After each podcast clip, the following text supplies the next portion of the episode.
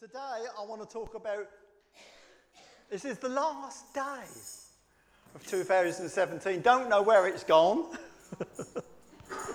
um, but here we are. So I want to talk about the last days. But what I want to talk about, I want to talk about a different focus than what most people have.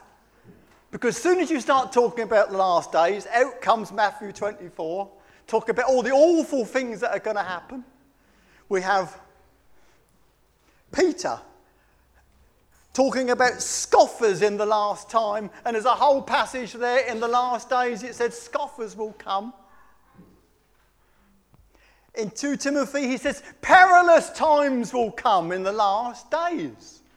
But when are the last days? Well, I can guarantee from this book that we're in the last days.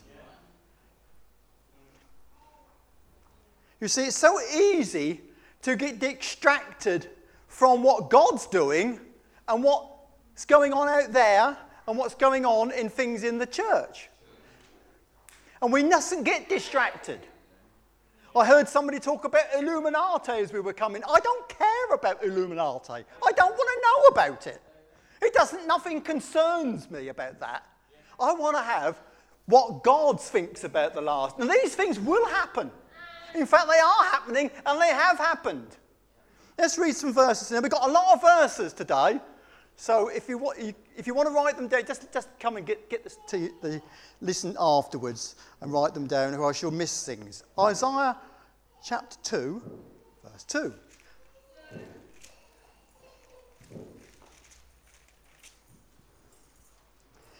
And it shall come to pass in the last days that the mountain of the Lord's house shall be established in the top of the mountains, and shall be exalted above the hills, and all nations shall flow into it.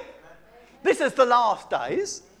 And many people shall go and say, come, let us go to the mountain of the Lord, to the house of God of Jacob, and he will teach us his ways, and we will walk on his paths. For out of Zion shall go forth the Lord, this is Jesus, and the word of the Lord from Jerusalem.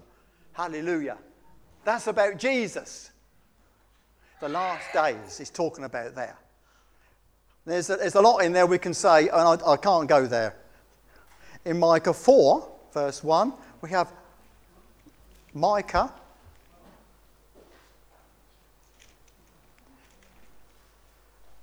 Ezekiel, Daniel, Hosea, Joel, Amos, Micah, Jonah, Micah.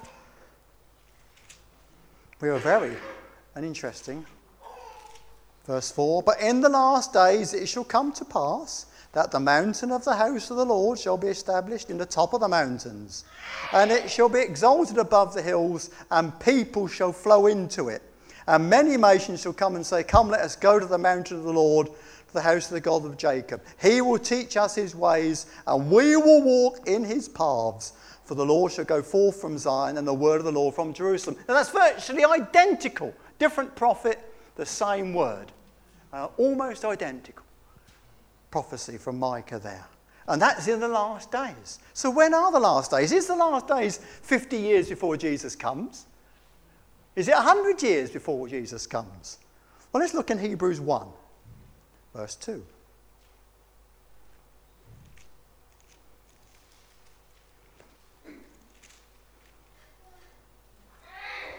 God, who at sundry or various times and in various manners spoke in time past unto the fathers by his prophets, hath in these last days spoken to us by his Son. So the last days start twenty years ago or fifty years ago, or when you were born, and when you can try and vaguely remember where things might have been different and now seem to be worse. The last days started when Jesus came. Because in these last days, God has spoken to us by his Son. So the last days have been from the time of Jesus all the way through. So when you read these bits where it talks about in the last days, this will happen and that will happen, it was always been happening. But because we live in this little bit of life, it seems bigger. I looked online to find out, have we had more earthquakes in the last hundred years? No, we haven't. Have we had more of this and more of that? No, we haven't.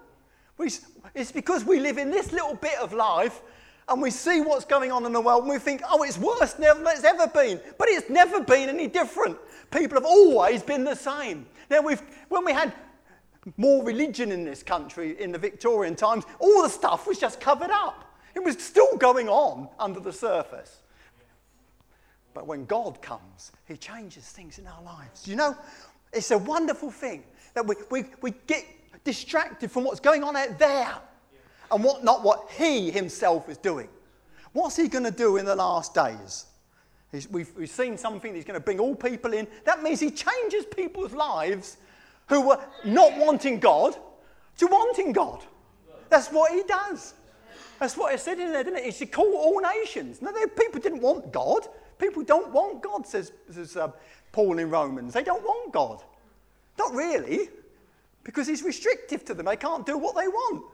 They can't live the life. That's why people don't want God. At least nowadays, people are honest about it. They don't hide it and pretend they want God. God is, is true. Let's have a look in Acts two seventeen, and he's quoting a passage. And we're going to do quite a bit in Acts now. Acts two seventeen.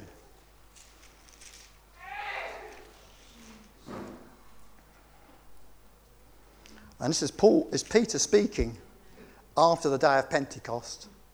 And he's, he says that you're not, we, these people are not drunk as you suppose, but seeing it's the third hour of the day, it's only nine o'clock in the morning. nine o'clock in the morning. They're rolling around. But this is that which was spoken by the prophet Joel.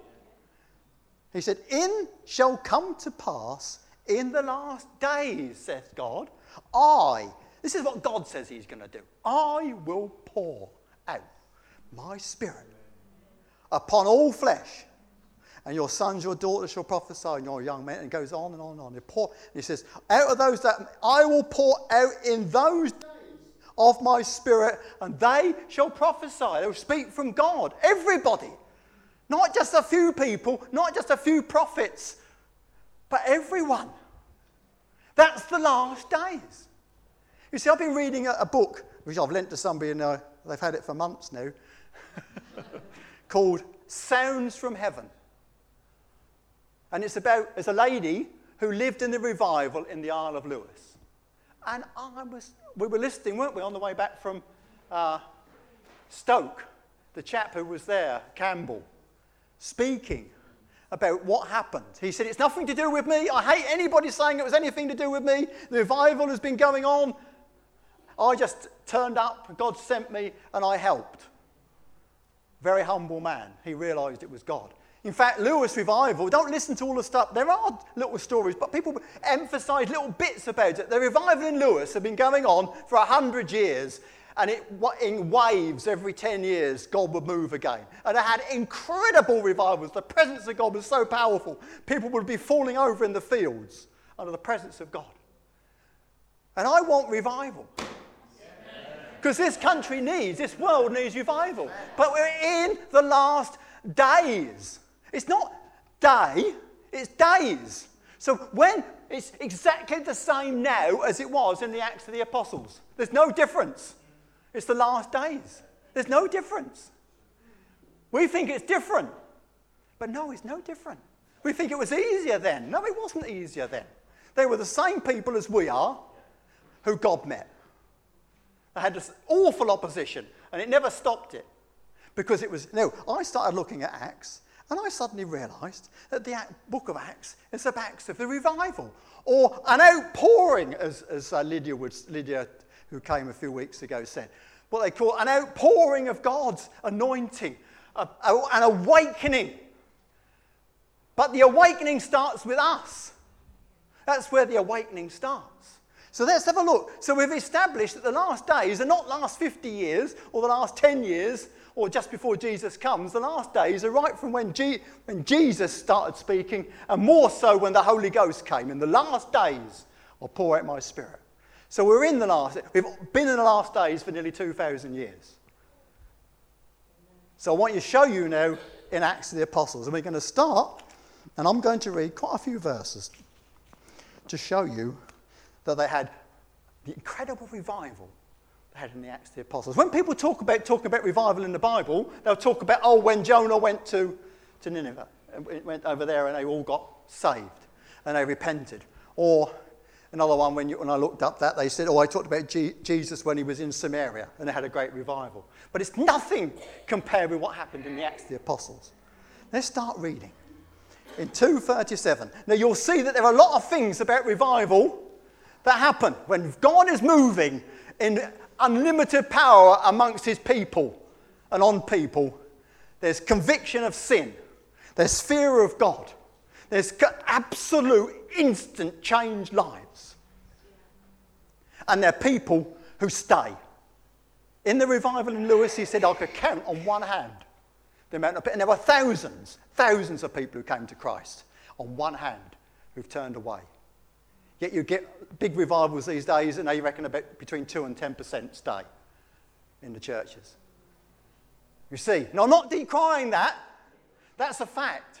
But what we need is the power of God coming down to change people so instantly. It's not that they make a decision for Christ, but Christ takes them up into himself and meets them in reality and changes them so much that they couldn't go back even if they tried.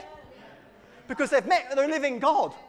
It's a living God. We've watered it down so much. We don't preach repentance anymore. The glory of God coming down and meeting people. When you read those books, it's absolutely incredible. The glory of God came down and people people were travelling when there were no cars in the in the winter. Miles and miles. And they didn't know where they were going. They all just upped and went. Because the power of God got hold of them. Because God got hold of them.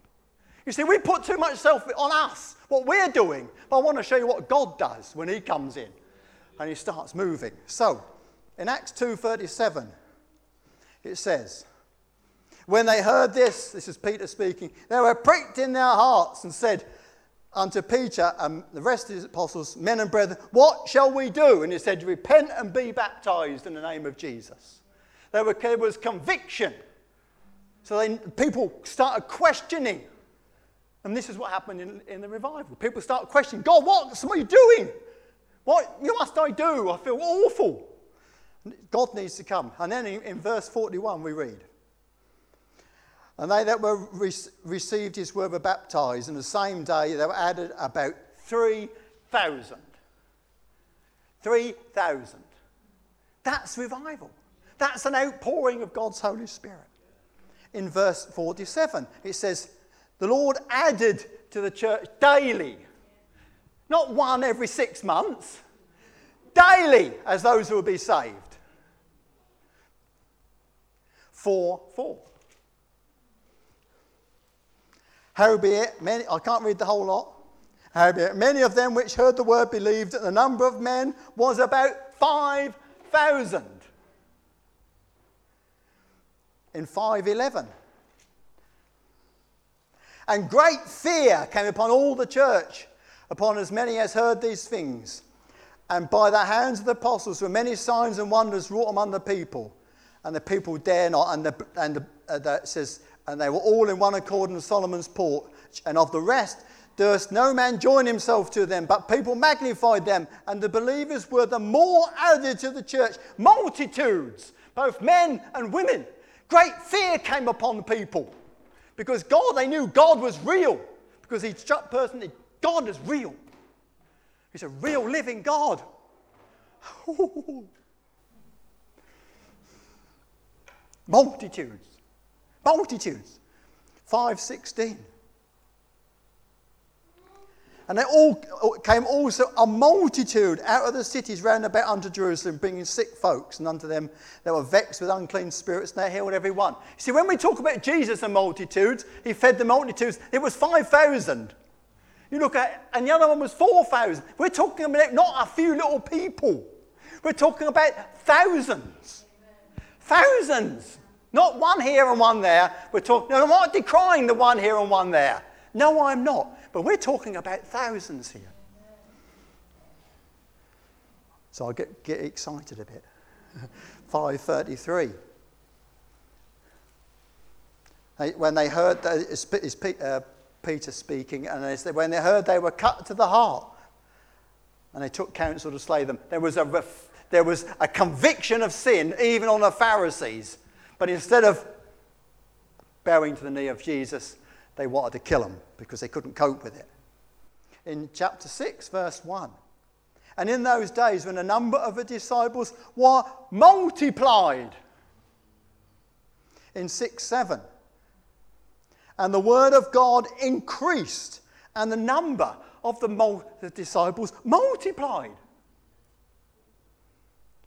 In eight eight. There was great joy in the city. Now, that's another thing. When the Holy Ghost comes, he brings great joy in the city.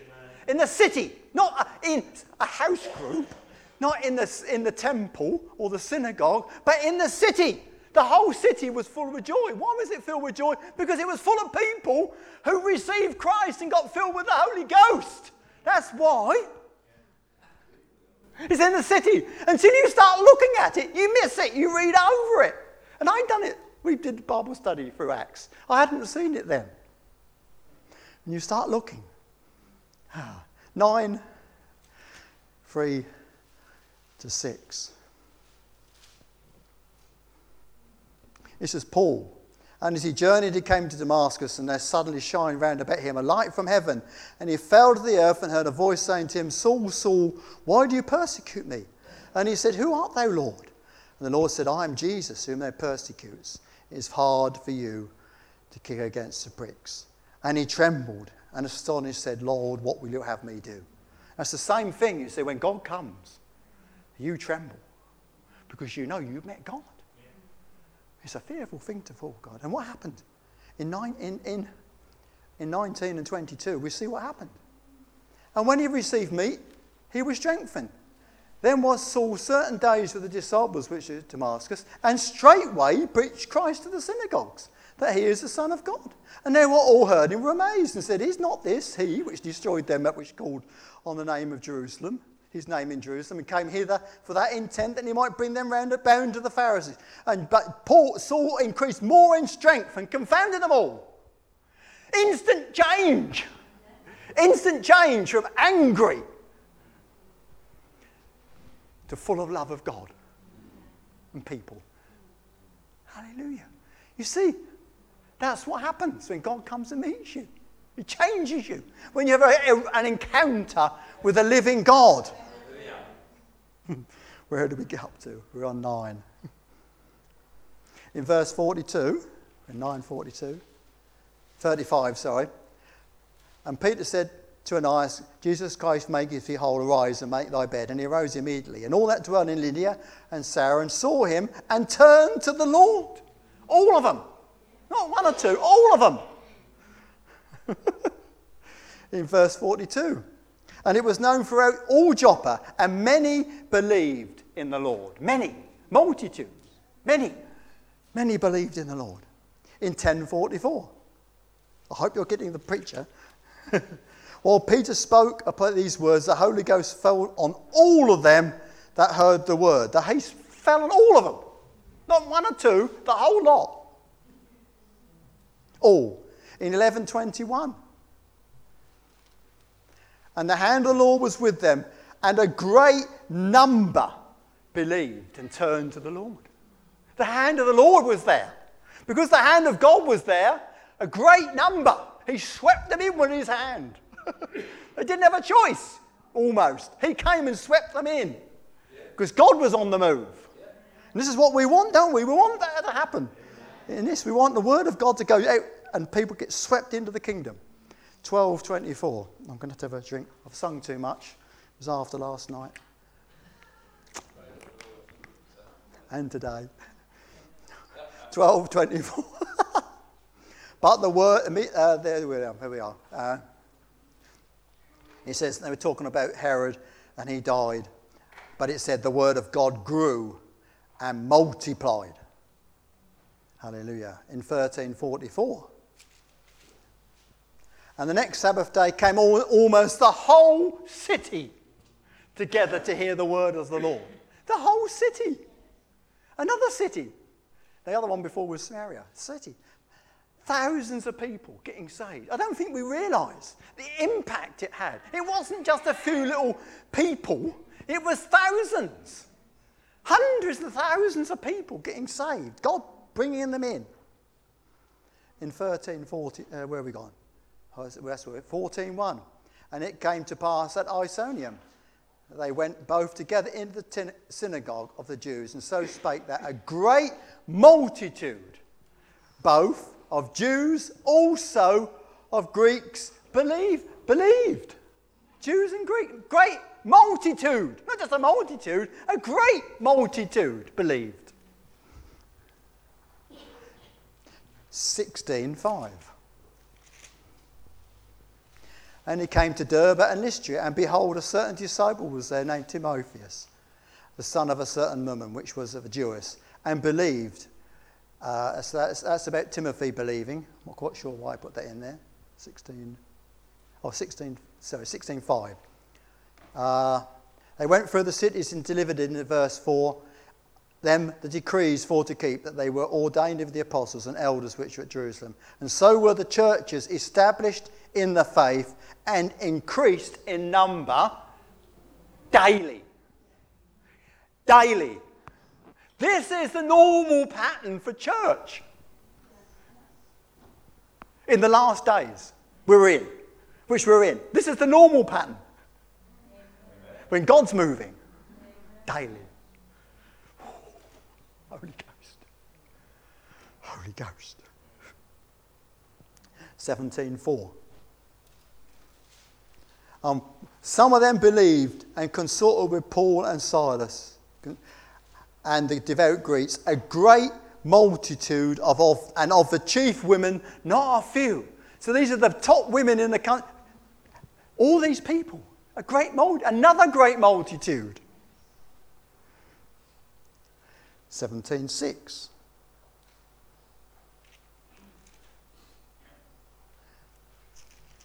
And this is what they're talking about, and the Jews in Thessalonica are talking about what's happened. Uh, they, they, the Jews were, were moved with envy. This is what happens. You all get opposition. And they took unto them certain lewd fellows of a baser sort, and gathered a company, and set the city on an uproar, and assaulted the house of Jason, and sought to bring them out to the people. And when they found them not, they drew Jason and certain brethren unto the rulers of the city, crying, "These that have turned the world upside down have come here too." They've turned the world upside down too. And they've come here. God wants to turn the world upside down. He wants your world upside down. Because upside down is right for God. It's, it's different to us. Hallelujah. eighteen eight. And Crispus, oh sorry, um, Crispus, the chief ruler of a synagogue, believed on the Lord with all his house. And many of the Corinthians hearing believed and were baptized. Many. A whole, this is the, the Crispus was a, a, a, a, um, a, a, a was, his house joined onto the synagogue. Where have we got to? eighteen eight. eighteen ten. And Paul at uh, nine, and the Lord spoke to Paul in a night by a vision, "Be not afraid, but speak.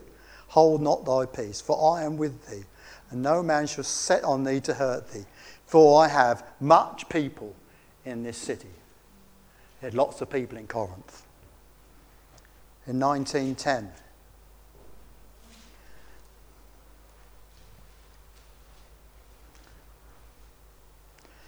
uh, so. Uh, It's Apollos and, and Paul in, in um, was at Corinth, and he went on and he says, "This continued by the space of two years, so that all that dwelt in Asia heard the word of the Lord Jesus, both Jews and Greek, and God sport special miracles by the hand of Paul." So they all heard. It says they all heard. There's a little word there, all. Not a few, all heard in Asia. All heard. Where are we up to? nineteen, twenty, twenty-six. That was ten, sorry, twenty, nineteen, twenty. So mightily grew the word of God and prevailed. We're talking about the Lamb the Lion of the tribe of Judah who prevails, the Word of God, the Lamb who prevails. He prevailed. It prevailed. It carried on moving. Nothing was going to stop what God was doing. It says the Word prevailed. In verse, that was in verse twenty. So mightily grew the Word of God and prevailed. In verse twenty-six. Moreover, you hear that not alone at Ephesus, but almost throughout all Asia, this Paul hath persuaded and turned away many people, saying that there be no gods which are made by hands. There we go. Many people throughout the whole of Asia. Paul was. We're nearly to the end. twenty-one twenty.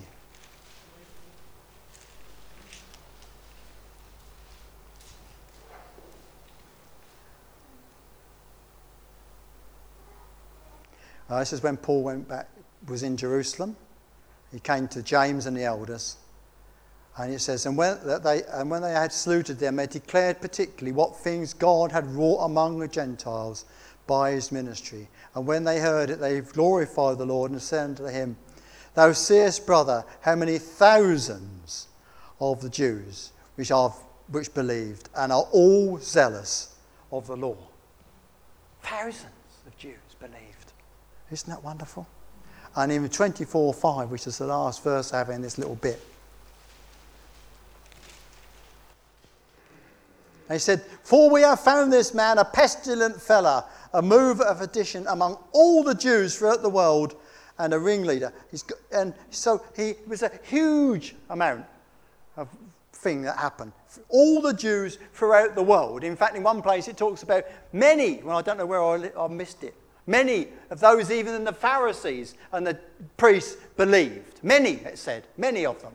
I must have missed that somewhere. I had lots of verses. So you can see, this is the last days. You see, it's not about the doom and the gloom, which many people talk about, but it's about the glory of God. These last days which we're in. You see, it's not the last day, it's the last days, because it goes on right until Jesus comes again. And this is the pattern. The last days of the moving of the Holy Ghost. So what was it about these people? What was it about these people that was different? Well, I tell you, there was one thing about all these people. They were filled with the Holy Ghost. That was the key. The key is the filling of the Holy Ghost. Now, this just doesn't mean to say it's about rolling on the floor and, and speaking in tongues and all the other. It means being filled with God. Because he's a person. It means God having more of you. Your whole life is filled with him. Now, these might be manifestations, but they weren't the things that were there. It was when they spoke, because they were so aligned with what God was doing, that their words were just the words of God. And they changed people's lives instantly. There came conviction on their lives because of the Holy Ghost was on them. It says, Peter was filled with the Spirit in Acts four eight. Stephen and these seven people with him, they were filled with the Spirit. And we know what happened to Stephen. He preached and they were so convicted, and he shone with the glory of God that they couldn't cope with him. And they had to stone him. Barnabas was full of the Holy Ghost. Paul was full of the Holy Ghost. As in Barnabas is in eleven twenty-four, and Paul is in uh, in uh, nine seventeen, thirteen nine, and both of them in chapter thirteen fifty-two. You can look at those up. He was full of the Holy Ghost. That's the key. The key is being full of the Holy Ghost. And it's for every one of us. What about us? You see, was it just the apostles? No. They were all filled. On the day of Pentecost, they were all filled with the Holy Ghost. Every one of them was filled with the Holy Ghost. The seven, they weren't apostles. People will tell you in the evangelical church, oh, well, it was just the apostles. No, it wasn't. Those seven, they weren't apostles, but those seven were filled with the Holy Ghost. Look at Stephen. Wow. You see, it's for everyone. It's not just for them. I'm going to look at a little verse. I spoke about it a few weeks ago in First Timothy one, verse thirteen.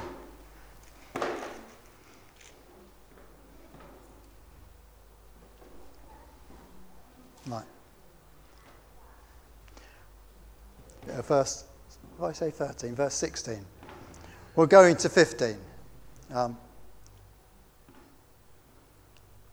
well, let's go back to verse twelve. I thank Jesus Christ our Lord, who hath enabled me, for that he counted me faithful, putting me in the ministry, who was before a blasphemer, a persecutor, and injurious.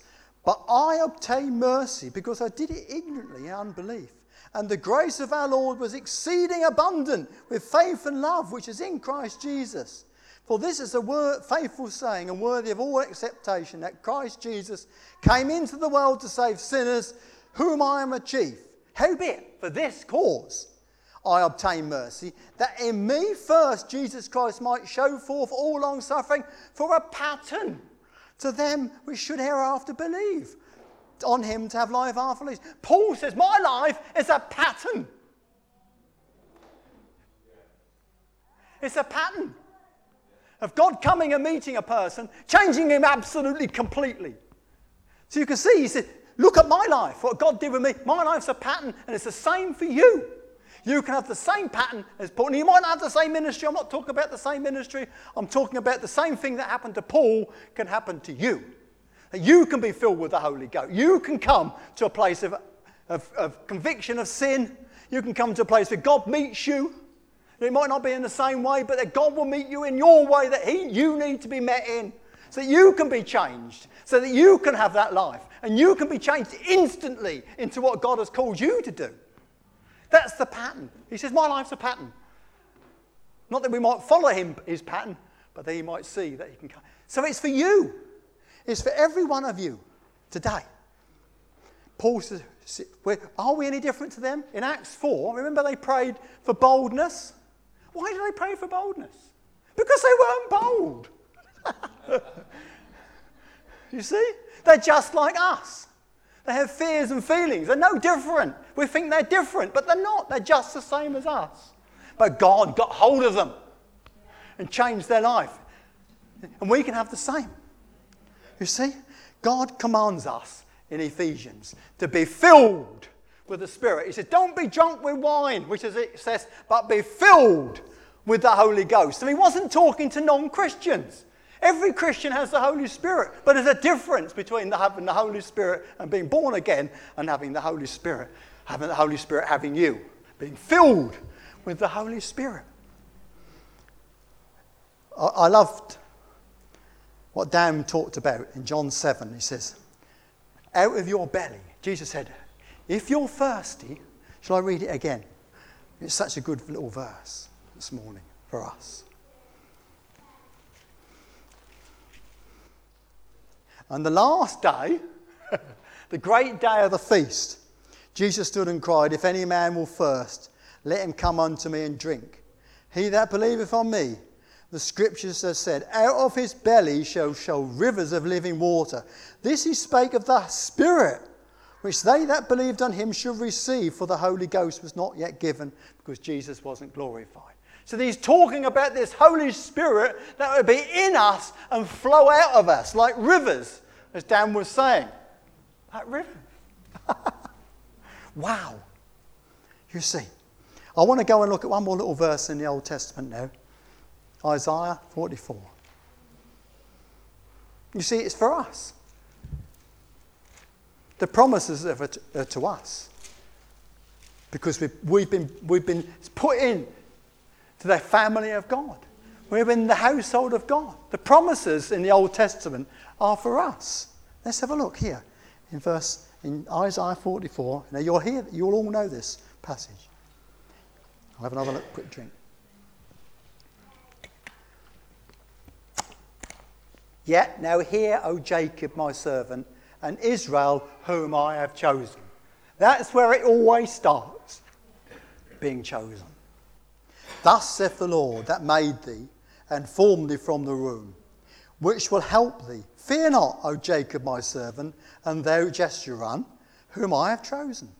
I will pour waters upon him that is thirsty, and floods upon the dry ground. I will pour my spirit upon thy seed, and my blessing upon thy offspring, and they shall spring up as among the grass, as willows by the watercourses. And one shall say, I am the Lord's. Another shall call himself by the name of Jacob. Another shall cry with his hand unto the Lord, and his surname by this. And thus saith the Lord, the King of Israel, and his Redeemer, the Lord of hosts. I am the first, I am the last. And beside me, there is no other God. He says, I'll do it. Now there's a little thing here, which I found out this morning. Jacob means supplanter. We all know that. Do you know, I can't talk about it much. The name of uh, the God of Jacob is mentioned more times than any other name, the God of. We get the God of Abraham, we get the God of Isaac, and we get the God of Abraham, Isaac, and Jacob. We get once the, the God of um, David. We don't get the God of Noah. We don't get the God of Daniel. We don't get no. But the God of Jacob we get twenty-five times. Why? Because Jacob was a supplanter and he said, I'm the God of who, whatever you have, whatever problem you've got, whatever you are, however bad you are, I'm the God of it. That's why he calls himself the God of Jacob more times than any other God. Because he wants us to understand that whatever we're like, when we're alone and we feel down, that's the God we have. And that's the one he said, I'll pour my spirit on. But that's a little, little phrase. What's the other little word mean? I am, and thou, Jeshurun, whom I have chosen. Now what does that mean? Well, th- this is a nickname God has for his people. And it means, my dear people. It means, the beloved one. It's a poetic name. It means, the upright ones. Well, I don't think I'm upright. But that's how God sees us. That's what it means. Those who were like a Jacob, he says, I see you like an upright one. That's how he sees us. And he said, I'll pour my spirit upon those ones because I've chosen them. And he's chosen us to pour his spirit on. Let's go and have a look in Deuteronomy thirty-two fifteen, where we'll see this name again. Isn't it funny that God has a nickname for his people? That's what they said to us when it says a nickname. thirty-two fifteen.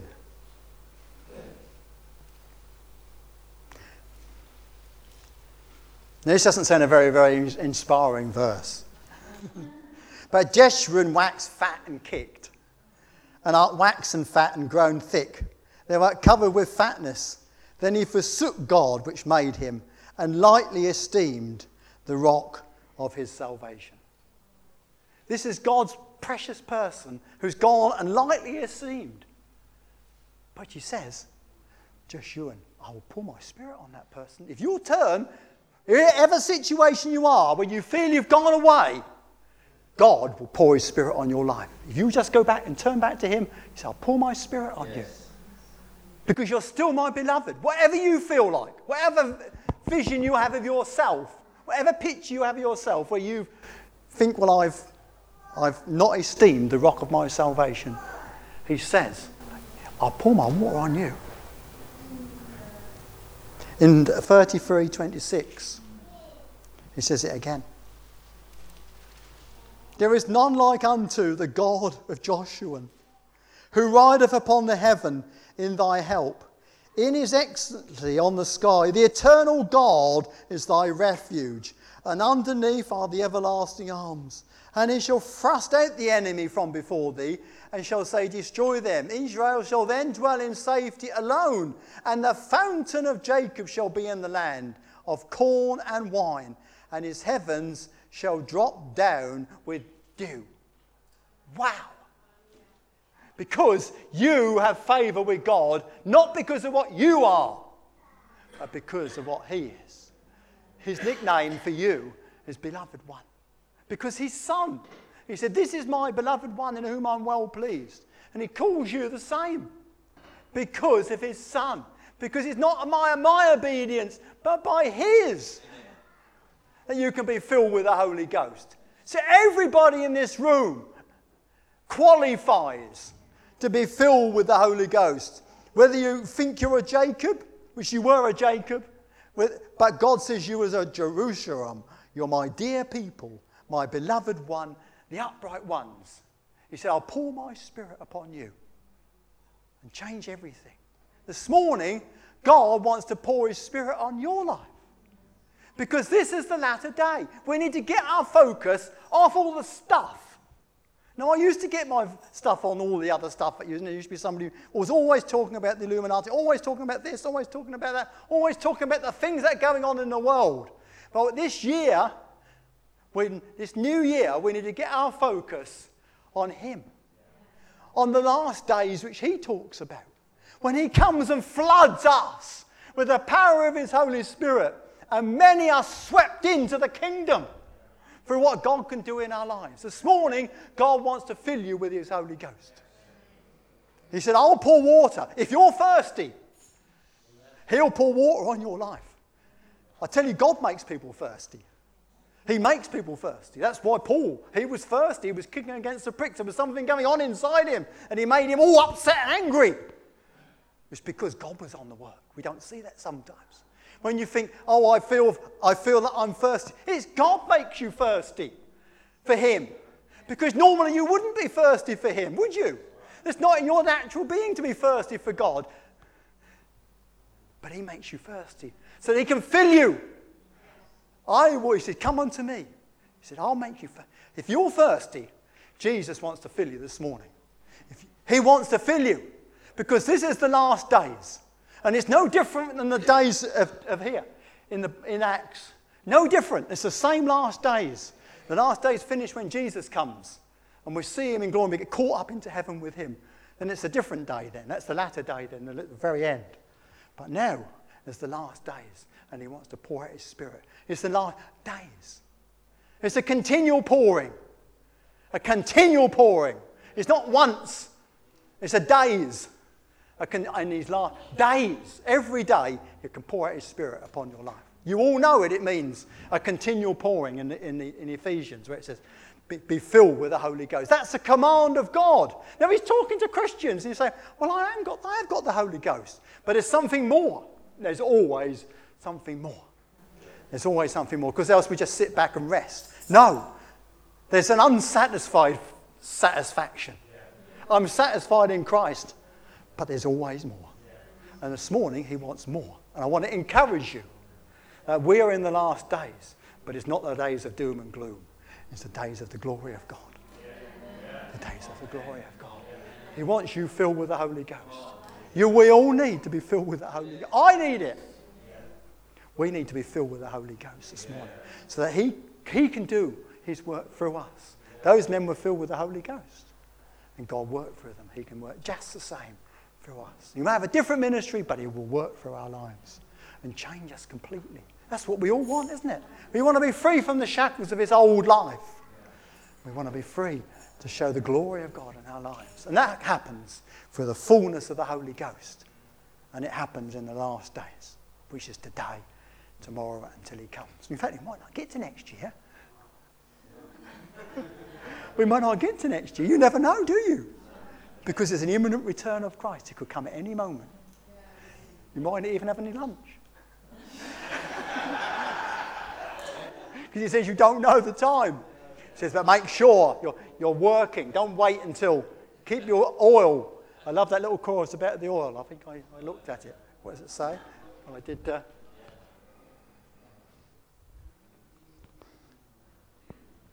where was it? Oil in my vessel. Oil in my lamp, washed in his blood, sealed with his stamp. Jesus may come before another day.